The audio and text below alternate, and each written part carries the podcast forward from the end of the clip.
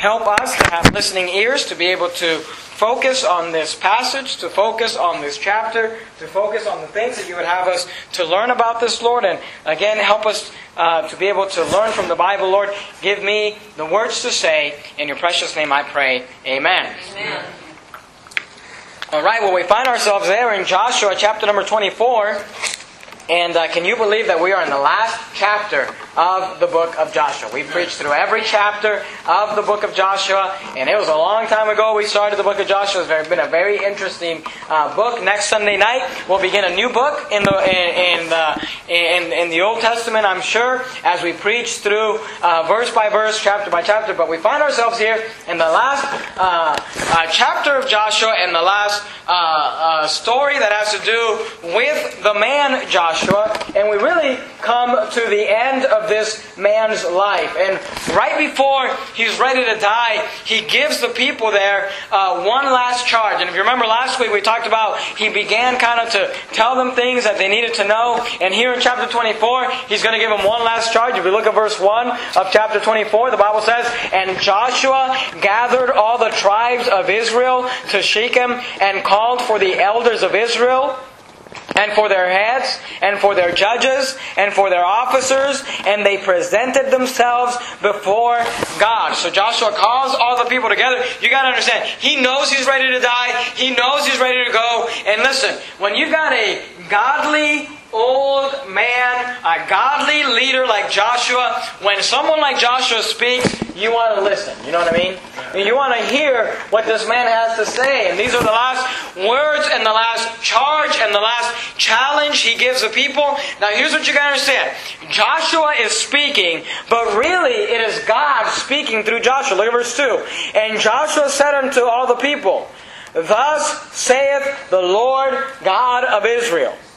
Now he begins to speak, but you gotta understand, this is what God was saying. And this is what the Bible is. But you know, people say the Bible's written by man. The Bible, look, the Bible is God's word.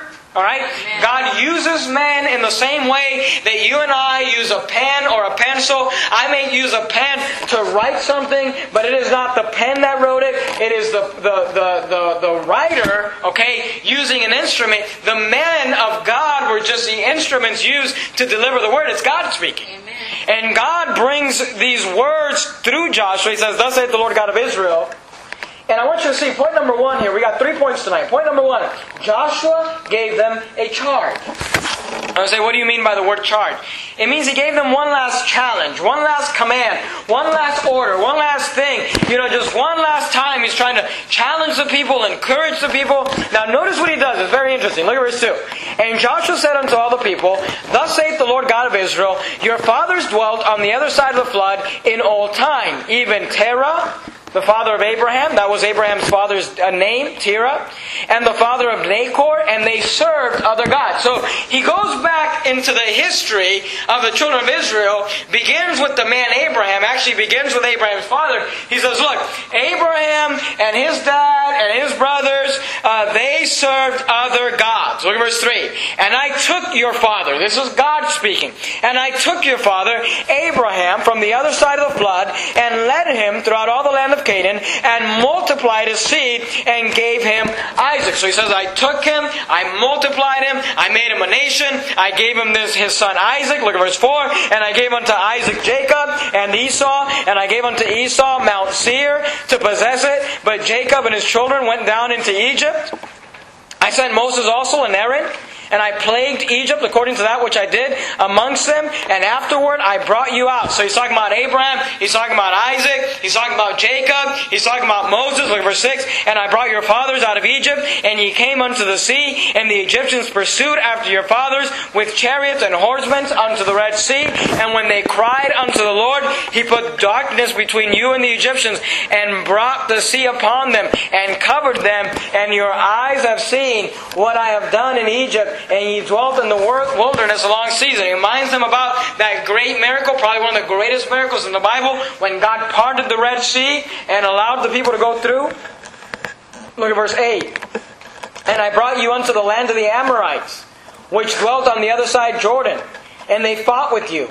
And I, this is God speaking, I gave them into your hand that ye might possess their land, and I destroyed them from before you. Then Balak, we preached an entire sermon on Balak, Balaam and Balak in the series in Joshua. He says, Then Balak, the son of Zippor, king of Moab, arose and warred against Israel, and uh, and sent and called Balaam, the son of Beor, to curse you. And I would not hearken unto Balaam. Therefore he blessed you still, so I delivered you out of his hand, and you went over Jordan and came unto Jericho, and the men of Jericho fought against you, the Amorites and the Perizzites and the Canaanites and the Hittites and the Girgashites and the Hivites and the Jebusites, and I delivered them into your hand, and I sent the hornet before you, which drave them out from before you, even the two kings of the Amorites, but with, with thy sword nor with thy bow. Here's what he's saying. I did not give you these victories with your your sword, with your bow. He said it was not you who won these battles. It was not your strength. It was not your power. It was not your military. Look verse 13. And I have given you a land for which ye did not labor, and cities which ye built not, and ye dwell in them, and the vineyards and the olive yards which ye have planted, not do ye eat say, what is the point of all this? Here's what he said. He's reminding them of everything in their history. He's telling them, I did this for you, and I did this for you. He says, I brought you out of Egypt. He said, I, he said, I, I gave you a land. He said, I, I blessed you. I've been with you. He's reminding them of their history. Why? Look at verse 14. Now, therefore. The word therefore is referring to, he's saying, because of everything that we just talked about. God is saying, because of everything that I've ever done for you, He said, now therefore, fear the Lord and serve Him in sincerity and in truth. And put away the gods which your fathers served on the other side of the flood and in Egypt, and serve ye the Lord. Now keep your finger there in Joshua 24. Go with me to Psalm 40. Psalm 40, just real quickly. Psalm 40. See, this old man, Joshua, this great leader, Joshua, this godly man, Joshua, says, I've got one last charge. He says, I've got one last challenge. He says, I've got one last thing I want to impart to you. And here's what he says to them. He says, because of what God has done for you in the past, because of what God has done for you in, in your past, he said, that is reason enough. He says, therefore, ye ought to fear the Lord and serve God. Are you there in Psalm 40? Look at verse 1. I waited patiently for the Lord, and he inclined unto me and heard my cry. He brought me up also out of an horrible pit, out of the miry clay, and set my feet upon a rock and establish my goings. See, the, cha- the challenge that Joshua gives, the challenge that David gives in this psalm here, Psalm 40 is this. Let me just ask you this, and you don't have to answer out loud. You know, answer this within yourself. But are you saved tonight? Uh, do you have a home in heaven? Are, are you know if you died today, would you go to heaven?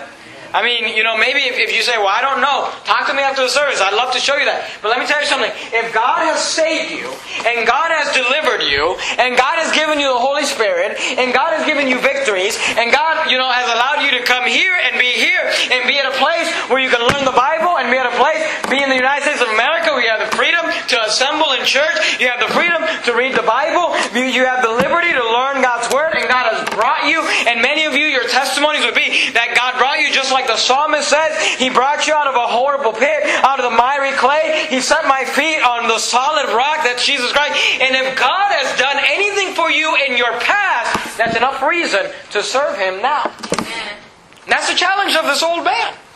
Joshua says, if God has blessed you, you owe it to God to serve Him. Amen. He says, if God has preserved you, if God has given you things, if God has been there for you, then you owe it to God to serve Him and fear Him and give Him your life. He says you have to serve Him. Now, notice what He says. Look at verse 14. You can go back to Joshua 24, verse 14. Now, therefore, fear the Lord and serve Him. You say, how should I serve Him? In sincerity and in truth. And put away the gods which your fathers served on the other side of the flood and in Egypt, and serve you the Lord. See, I said number one, Joshua gave the people a charge or a challenge. But number two, I'd like you to see, not only did Joshua give the people a challenge, Joshua gave the people a choice. Notice verse 15. I like verse 15 of Joshua 24 is a very well-known verse, one of my favorite verses in the Bible. And I like how Joshua words it. Look at verse 15. And if it seem evil unto you to serve the Lord. What a statement. He says, look, if, it's, if there's something wrong with serving the Lord, if there's something wrong with serving God, notice what he says. Choose. Do you see that word? He says, choose you this day whom ye will serve. He says, look, if, God hasn't been good enough to you, if God hasn't blessed you enough, if God hasn't, you know, saving you from hell and giving you a church home and a church family, if God hasn't blessed you enough for you to give your life to Him and give your, your service to Him and say you're going to serve Him in sincerity and truth, He says, if that's not good enough, if there's something wrong with that, He says, then choose you this day whom you will serve. You see that? Whether the gods which your fathers served that were on the other side of the flood, a reference to Jordan, or the gods of the Amorites in whose land ye dwell. Now, I like Joshua. You can tell he's a real leader. He says, But as for me and my house, we will serve the Lord. Now, here's what you understand you should serve God with your life, but you don't have to serve God with your life. God doesn't force you, God gives you a free will. If God was in the business of forcing us to serve us, to serve Him, He would have slapped that fruit out of Eve's hand, you know what I mean? In the Garden of Eden. If God was in the business of forcing us. But God doesn't want to force us to serve Him. God wants you, out of a heart devoted to Him, to incline your heart to Him and to decide that you want to serve Him because you love Him. That's what God wants, is a relationship where you say, I, I don't serve Him because I'm forced to. You know, we went through all these leadership requirements for the choir. And, and really, our heart ought not be, well, I'm just going to do what I have to do because I'm in the choir. I'm going to do what I have to do because I've got to do this. Honestly, our heart ought to be one that we want to serve God because we love Him. One to serve God because of what He's done for us. But see, then Joshua brings the people to a choice. He says, Choose you this day whom you will serve. He said, You, you can serve a lot of gods. He said, Have your pick. You can serve the gods which your father served on the other side of the flood, or the gods of the Amorites in whose land ye dwell. He says, I know what I'm going to do. He says, But as for me and my house, we will serve the Lord. Amen. And see, here's what you got to understand. Keep your finger there in Joshua 24. Go to the book of 1 Kings, chapter number 18.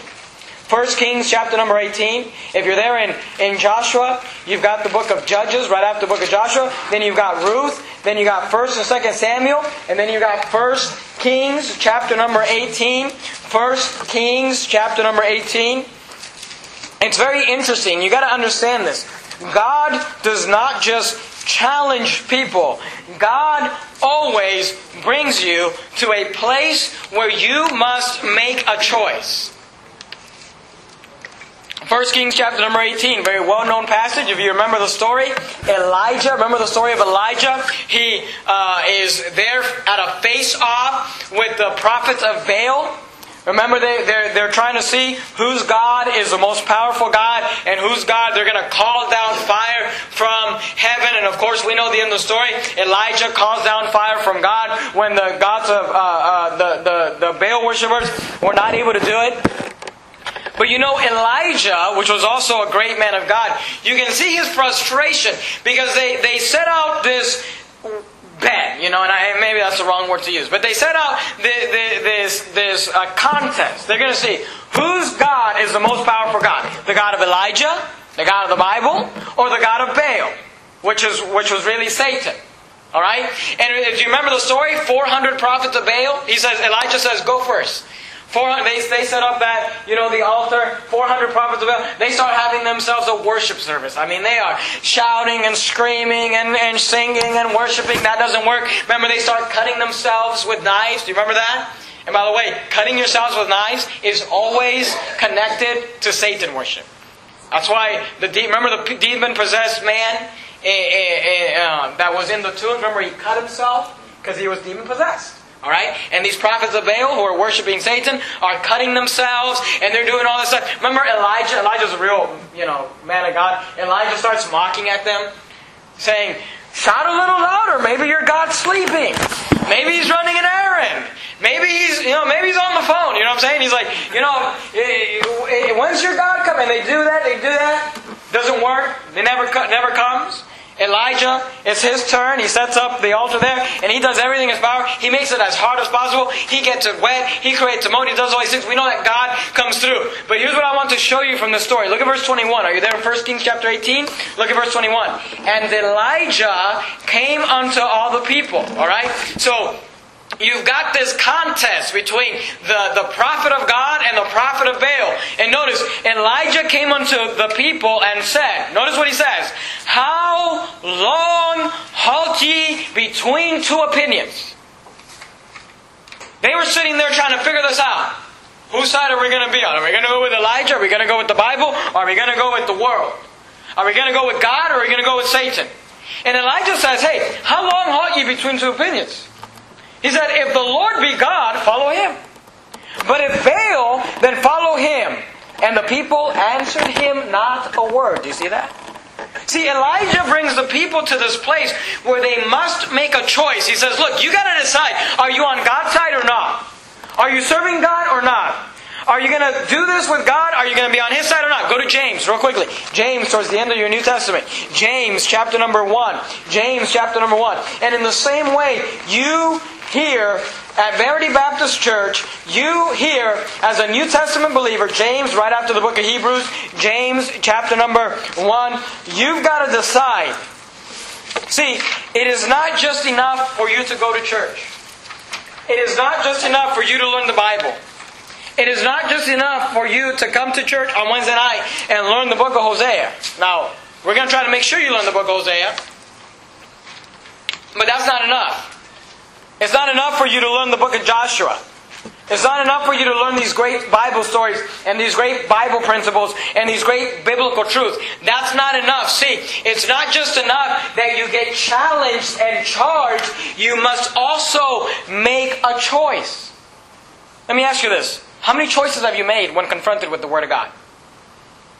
I mean, you should think this through. Since you've been coming to a Bible preaching church, since you've been coming to a place that preaches the Word of God, when, when the Word of God is confront, when you are confronted with God's Word, and the Word of God says, you ought to do this, and the Bible says, you ought to do this, and, and the Holy Spirit begins to say to you, hey, choose you this day whom ye will serve, what do you do?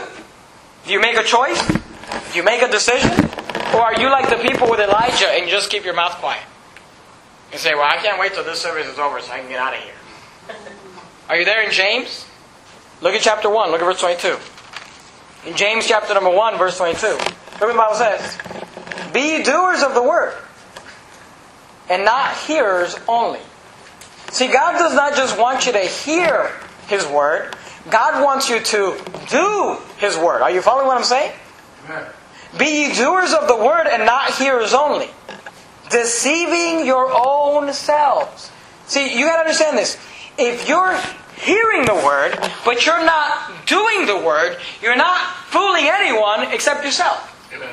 You think, well, I went to church and I heard the word, so I must be right with God. And God says, you're not right with God just because you heard the word. He says, you get right with God when you do the word. Amen. Well, I, well I, I went to church, so I must be right with God. God says, you're fooling yourself because you're not fooling us. Look what he says, Be ye doers of the word and not hearers only, deceiving your own selves. Look at verse 23. For if any man be a hearer of the word and not a doer. So here's a man who hears the word, doesn't do the word. He is like unto a man. Okay, so here's the example.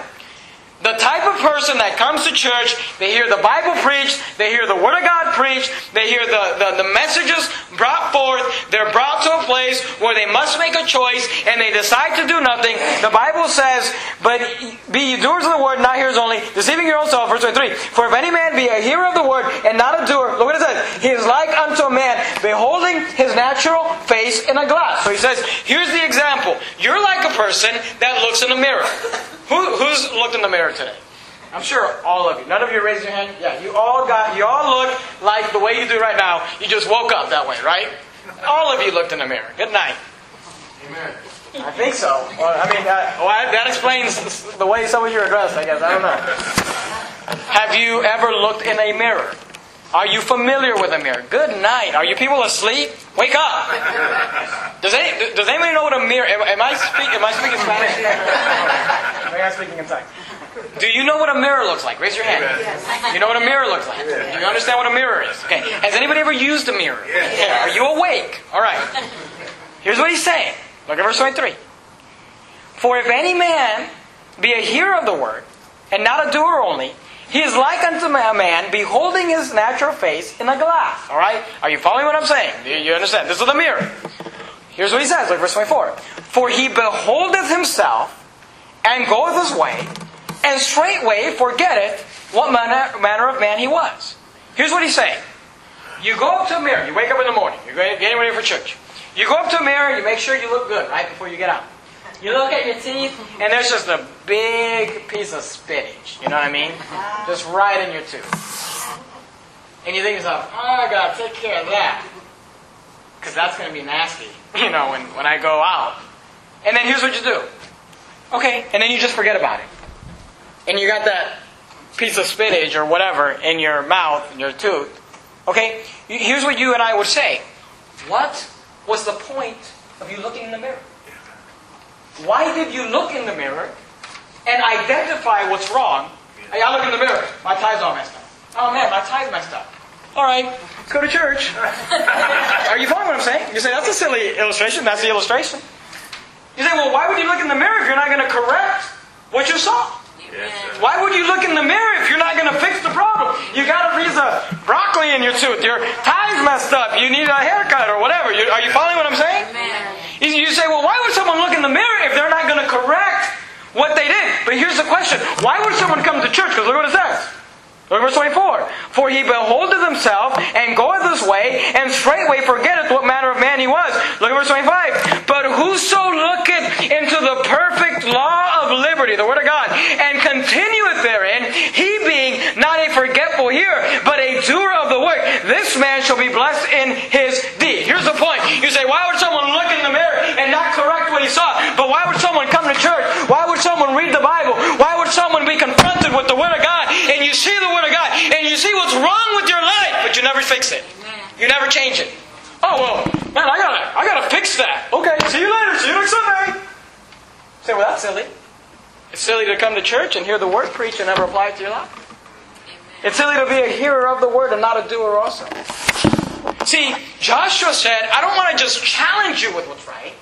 He says, I want to bring you to a place where you make a choice. He says, choose you this day whom you will serve. He says, make a choice. He says, get on the side.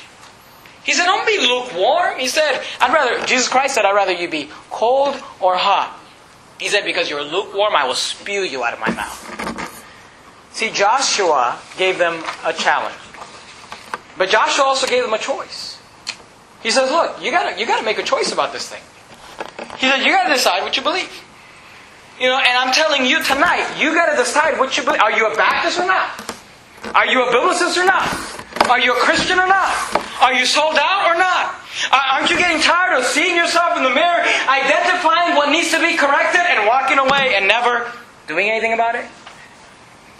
I can, we can preach and teach and tell you what you got to do all day long, and you could, you could spout it back to me "Well, I know what's wrong with my life. I got to get this right, and I got to get that right." And we can spew it and we can quote the verses, but we never do anything about it.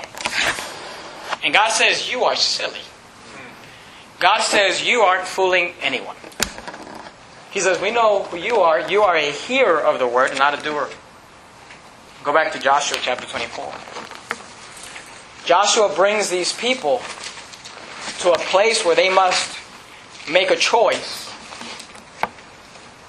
Joshua brings these people a challenge and a charge. But number three, I want you to see, Joshua gave them a covenant.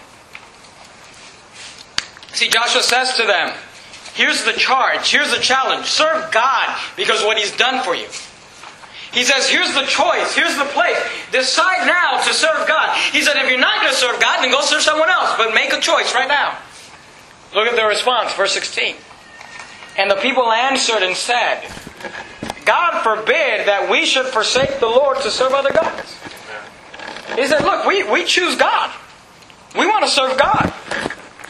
For the Lord our God, He it is that brought us up out of our fathers, out of the land of Egypt, from the house of bondage, and which did those great signs in our sight, and preserved us in all the way wherein we went, and among all the people through whom we passed. And the Lord drave out from before us all the people, even the Amorites which dwelt in the land. Therefore will we serve the Lord, for He is our God. I hope you can say that tonight. I hope you can say that God of the Bible is your God. And Joshua said unto the people, You cannot serve the Lord, for he is an holy God. He is a jealous God. Do you see that? I think we've been learning. Have you if, if you learn if you take anything from the book of Hosea, take this. God is a jealous husband. Have you learned that in Hosea? God is not willing to share his people with any other spiritual adultery. You say, the word jealous in our society is a bad word. Look, let me tell you something. The, good, the word jealous is a word, good word. Because if you're jealous, like I am very jealous of my wife. Which that means is I'm to make sure that I don't want any of you guys getting too close to my wife. I'm a jealous husband. You know why? Because I love my wife. And God's a jealous God. Why? Because He loves His people. He says, verse 19, I, I, all I'm saying is this. You wives, if your your husband doesn't mind you palling around with a bunch of guys and doesn't really care and never never shows, I'd, I'd be worried. You know what I mean?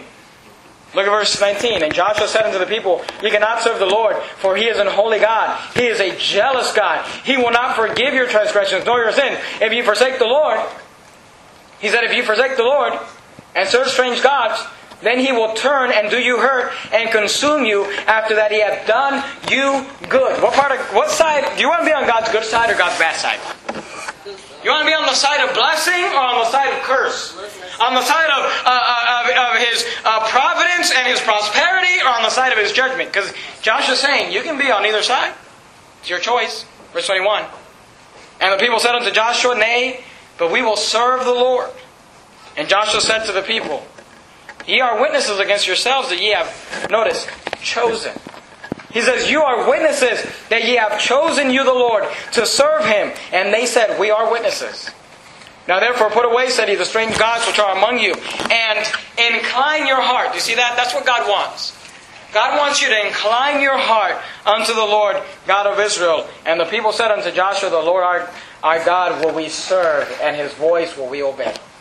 That's the choice they made. Now notice, he gave them a challenge. He made, gave them a choice. Notice the covenant, verse 25. So Joshua made a covenant with the people that day and set them a statute and an ordinance in Shechem. You say, what does that word covenant mean? The word covenant means a formal binding agreement. A covenant is, you, you and I might think of it today in a secular way as a contract.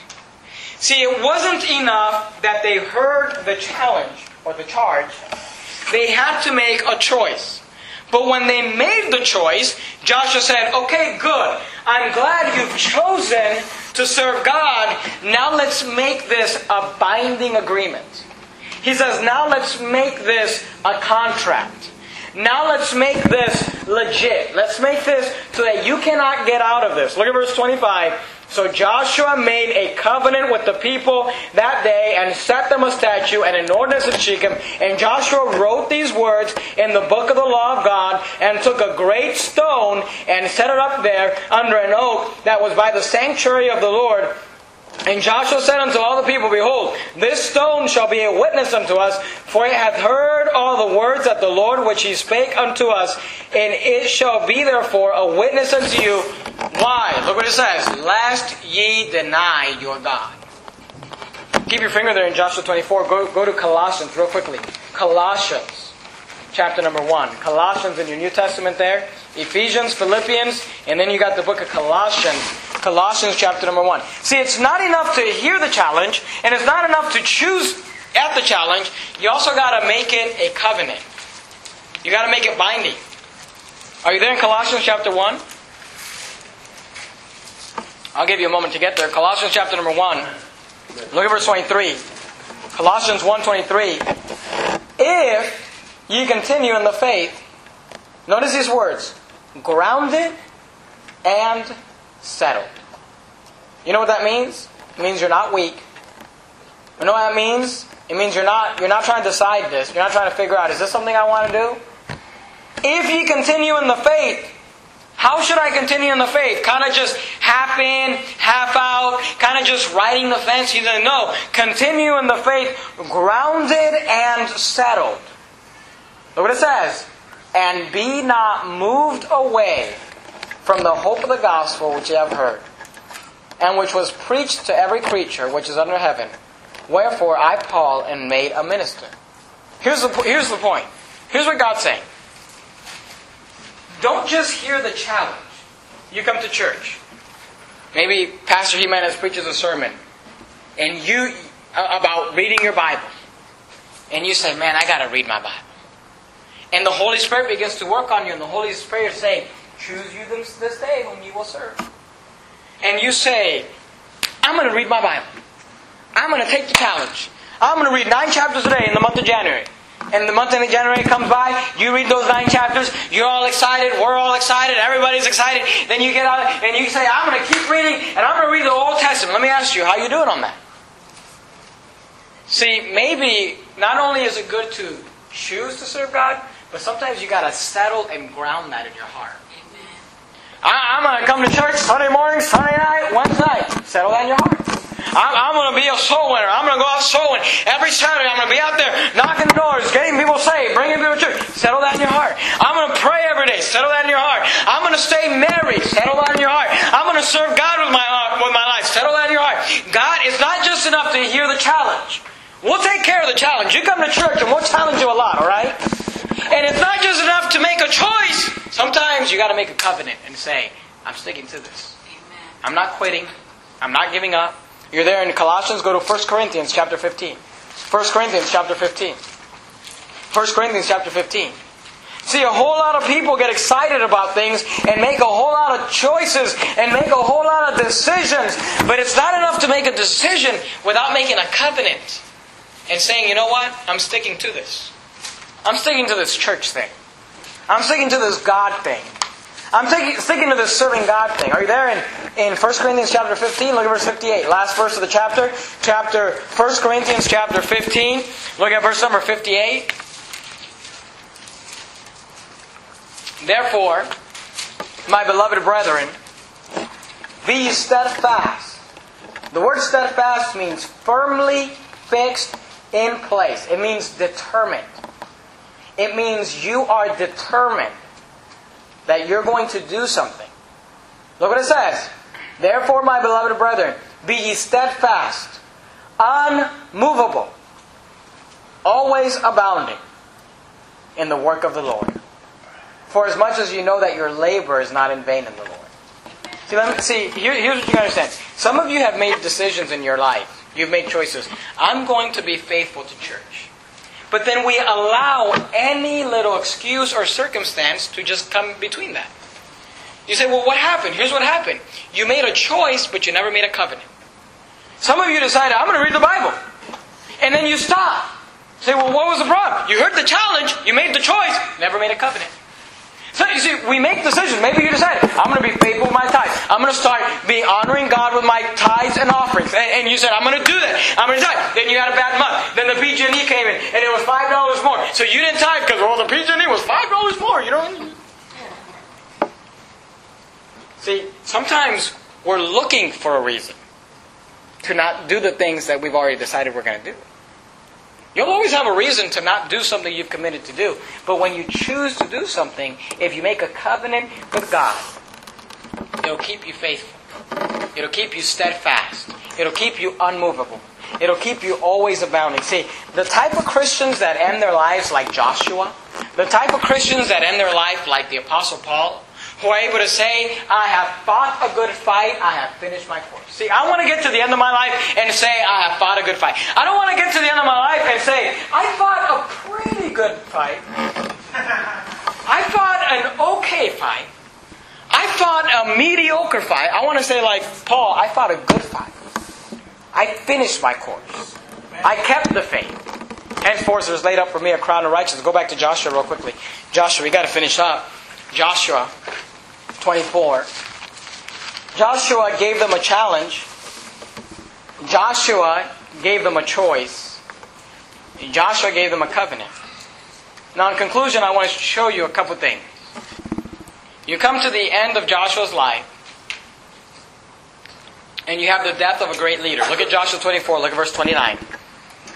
And it came to pass, after these things, that Joshua the son of Nun, the servant of the Lord, died, being 110 years old. This was a great, great man of God, a great leader.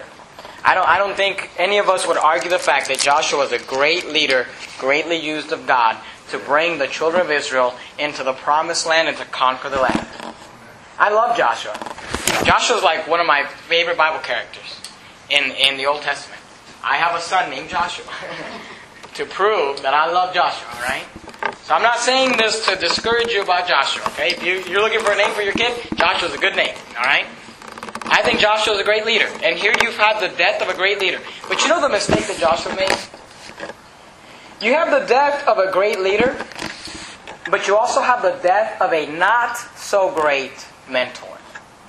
You say, what are you talking about? Well, here's what's interesting about Joshua. Go back to Joshua chapter 1. You say, no, Pastor, we just finished Joshua. You're going to start all over? No, we're not starting over. Let me just show you something. Joshua chapter 1, look at verse 1. Now, after the death of Moses, the book of Joshua begins with the death of a great leader, and it ends with the death of a great leader. But here's the difference.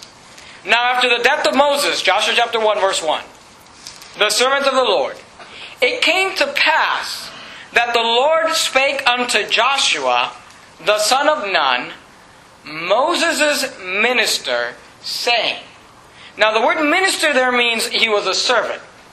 So when Moses died, God goes to Joshua, Moses' minister or Moses' servant, and says, Hey, minister of Moses, let me talk to you. And of course, we have that great challenge where God makes Joshua the leader. Now go to Exodus real quickly. We're almost done here. Exodus chapter 17. We're going to look at like three or four more verses and then we'll be done. Exodus chapter number 17. But I want you to see this. Exodus chapter number 17. Look at verse number 14.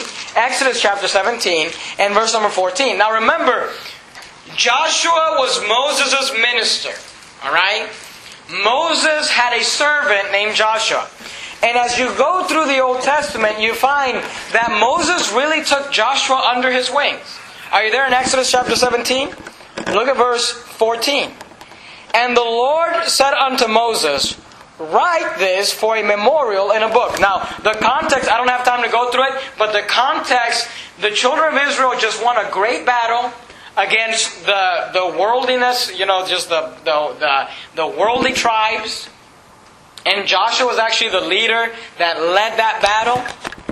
And God says to him, after they win this battle, they get this victory. Look at verse 14. And the Lord said unto Moses, Write this for a memorial in a book. He says, I want you to write this so people can remember it, a memorial in the book. Look what he says, though. Very, very interesting. And rehearse it in the ears of Joshua for I will utterly put out the remembrance of Amalek from under heaven. So they win this victory, and God tells Moses, he, he, says, I want you to remind Joshua about this. From time to time, I want you to take Joshua and say, Hey Joshua, remember when God won that great victory? Let me rehearse it. Let me tell you about what God has done. You see the time that Moses is spending with this man Joshua? Go to Josh, Exodus chapter 24. Exodus chapter 24. Look at verse 13. Exodus chapter 24, verse 13. Exodus 24, verse 13. And in all things that I have said unto you, Exodus chapter, what did I say? 24? I'm in the wrong chapter. Exodus 24, verse 13. Exodus 24, 13. And Moses rose up, and his minister Joshua, and Moses went up into the Mount of God. So it's interesting. Moses goes up to the Mount of God. Nobody goes with Moses, but who goes? His minister Joshua. So you've got Moses talking to Joshua, reminding him about the things that they've done. You have Joshua going with Moses to meet with God. Go to uh, Exodus 33, look at verse 11. Exodus 33, look at verse 11. Exodus 33, verse 11. Remember when God got to talk, or really when Moses got to talk with God? In a very intimate way.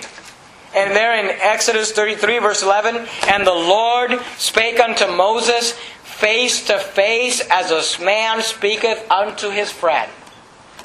Wouldn't you like to be have a relationship with God like that? Very few people have. But notice, and he turned again into the camp.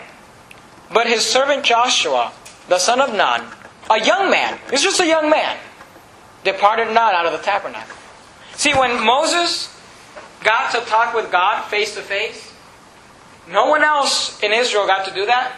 But you know, Joshua, this young man, was allowed to be there.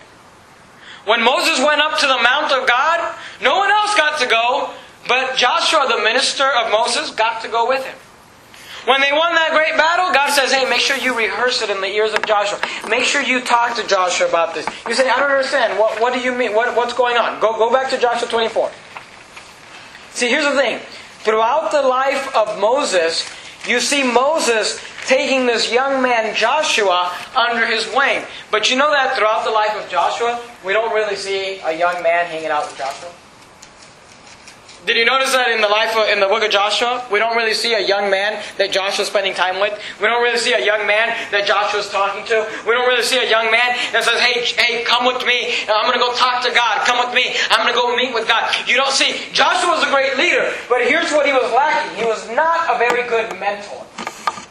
Moses took Joshua under his wing and mentored him and prepared him. So when the time was right, Joshua was able to take on that leadership role of the children of Israel. But the sad thing is this when a great leader died by the name of Joshua, there was no man to take his place.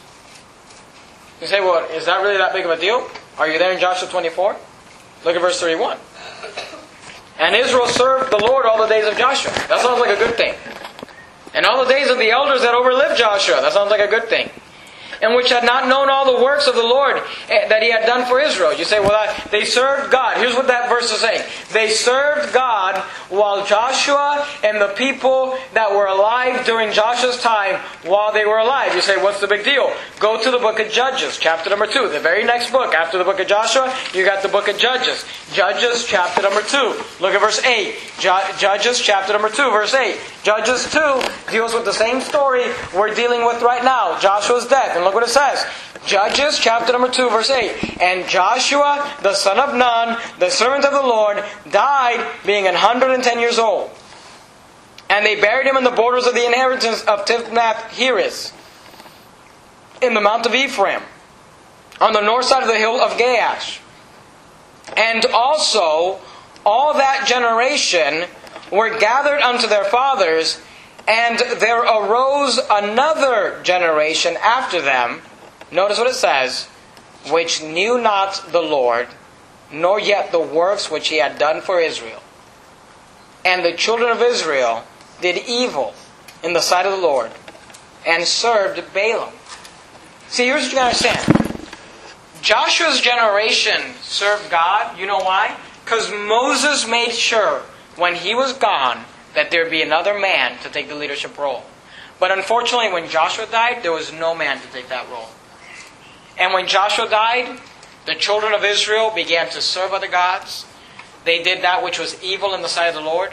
I wonder, and if you've ever read the book of Judges, Judges, the entire book of Judges is the children of Israel serving a false God, God judging them, they get right with God, then they get, you know, comfortable, they serve another God, God judges them, you know, they go into captivity, they get right with God, then they get comfortable. Does that sound like your Christian life? God has to judge us in order to bring us close to Him. But I wonder if the entire book of Judges could have been, you know, just bypassed if Joshua would have just trained the leader. My question for you is this When you die, when your life is over, what will you have to show for it? Who are you training? I hope if you're a parent, you're training your kids. The Bible says, train up a child in the way he should go. And when he is old, he shall not depart from it. But do you have a convert? Hey, look, I'm, I'm, I'm all for our, our soul winning. I'm all for our, our, you know, going out, knocking doors, getting people saved. I'm all for that. But we're not one of these one, two, three, repeat after me. You know, just let me let me show you let me show you this one verse real quick, and then just say this prayer so I can I can put it in the bulletin. We're not about that. And I'm all for praying with people and getting them saved. I mean, if you're not soul with me, we do that every week. But uh, at the same time, we're trying to train people and disciple people and show people who are you investing your life into? Who are you mentoring? Who are you helping? Who are you bringing alongside with you and saying, when I'm gone, I want to make sure this thing continues on after me? I want to make sure this church continues on after me when I die. I'm not planning to die anytime soon, right? but when I'm gone, I want to make sure this thing goes on. And you know, in your family, the spiritual lighthouse should not go out with your dad. You know, uh, we used to be into that church thing, but mom, when mom died, we just all went to the world. That's a bad testimony. We ought to be training and investing ourselves. And you say, "Well, I'm a great leader." Be a great mentor. Invest yourselves in the lives of others. I think the entire book of Judges could have been bypassed if Joshua would have just took some young man somewhere at some point and said, Here, let me show you how to lead these people. So when I'm gone, you can be there to provide that spiritual leadership. Let's bow our heads and have a word of prayer. Dear Heavenly Father, Lord, we love you. Thank you for our church. And Lord, I ask that you'd please uh, just bless us, Lord, and as we finish the book of Joshua. Lord, and we we have learned so much out of the book of Joshua. And I love the character, the man Joshua. I can't wait to go to heaven and get to meet Joshua. I think he was a great, great man. And Lord, there are many, many things we can learn from Joshua. Many great characters we can learn, leadership lessons we can learn from Joshua. But Lord, help us to learn from Joshua also that we need to invest ourselves in others and mentor others and take people personally and say, hey, let me, let me help you with this Christian life thing. Lord, I pray you'd help us to be a church filled with people that want to love others and invest themselves in others and see others grow and learn. Father, we love you. In your precious name I pray. Amen.